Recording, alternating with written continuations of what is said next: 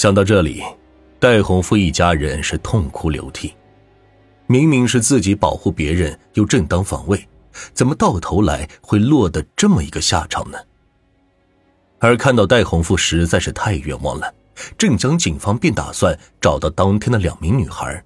说不定他们能作为证人出场。几天后，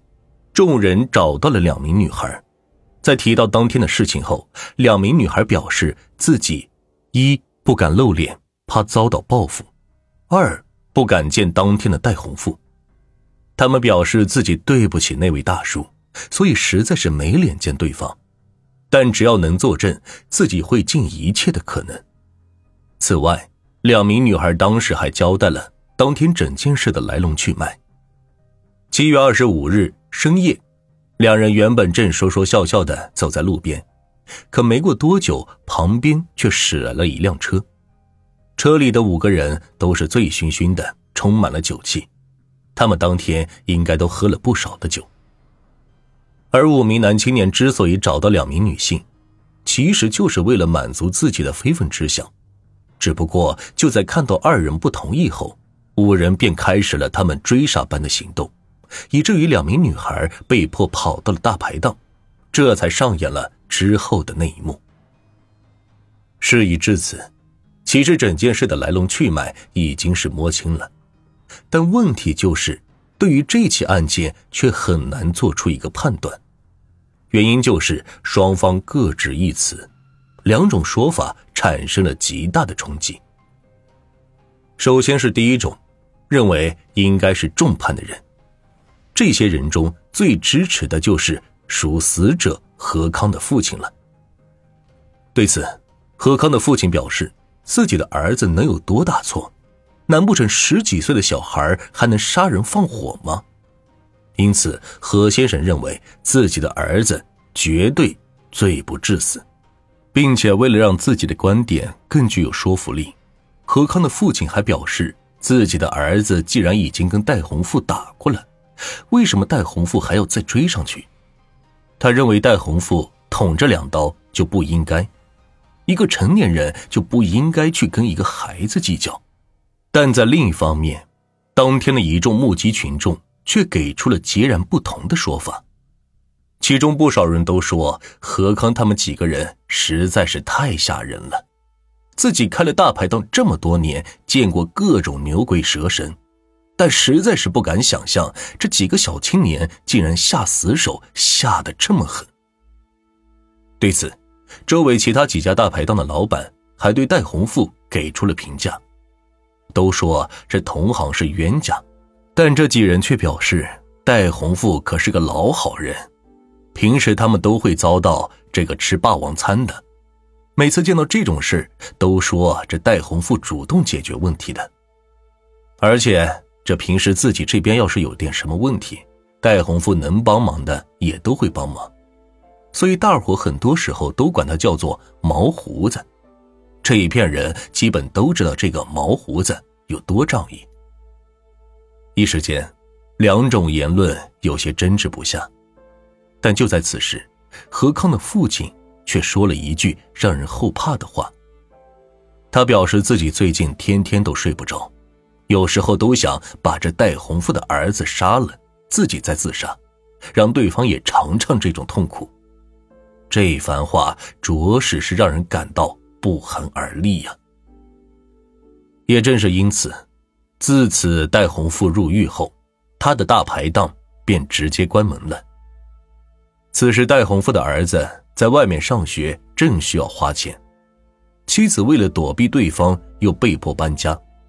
老家的老母亲得知儿子被捕后更是天天流泪，直言儿子冤枉，不该管这件事儿啊。不过就在得知老母亲天天流泪哭到眼花的时候，戴洪富却并没有听取母亲不要管这件事的建议。他表示自己虽然难过，但不至于后悔，如果以一人之罪则可以换回两个年轻人的安全，那自己甘愿在狱中度过。几天后，众人来到了戴洪富母亲的老家，为了真正了解戴洪富究竟是个怎样的人，众人打算找到村民们去一探究竟。然而就在来到了村子后，众人却遇到了一件让一行人无论如何都想不到的事。此时为了帮戴洪富减轻罪行，村子里近百名的村民都主动写信，希望能给戴洪富减刑。他们表示戴洪富实在是不容易，他家里穷，他母亲的房子是村子里最小的几栋，自己又是一个人出来打拼，这好不容易家庭安稳了，却碰上了这件事。不过虽然戴洪富的邻居和附近的商户都纷纷为其求情，但法不容情的事情实在是太多了。因此戴洪富虽然表示自己委屈，但自己实在是太莽撞了，当时情急之下根本就没想到这两刀直接捅到了对方的胸口。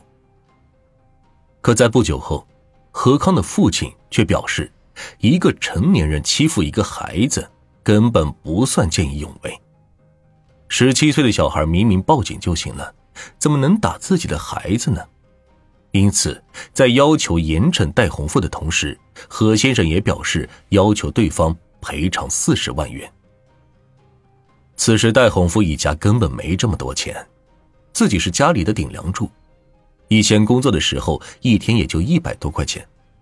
但是在这个上有老下有小的家庭中，戴洪富此时却要承受牢狱之灾。这会儿仅凭妻子一个人，一家人又哪来的这么多钱呢？为此戴洪富村里的邻居打算伸出援手。一位村民表示戴洪富是好人中的好人，过去他借过自己的钱，现在他遇到了困难，村民打算把这笔钱借给对方。同时众人也相信这个老实巴交的邻居会渡过难关的。二零一一年八月，经过法院的判决，戴洪富需赔偿何康父母十八万元，判处三年有期徒刑，缓刑四年。对于这个结果，戴洪富表示理所应当，本次事件自己的确有责任需要承担。而对于戴洪富的行为，中国刑法研究会副会长刘宪全教授曾表示过，戴洪富的动机是见义勇为的。因此在镇江群众的要求下，法院也给予了最宽大的处理，最终戴洪富也在同年的十二月十日成功出狱。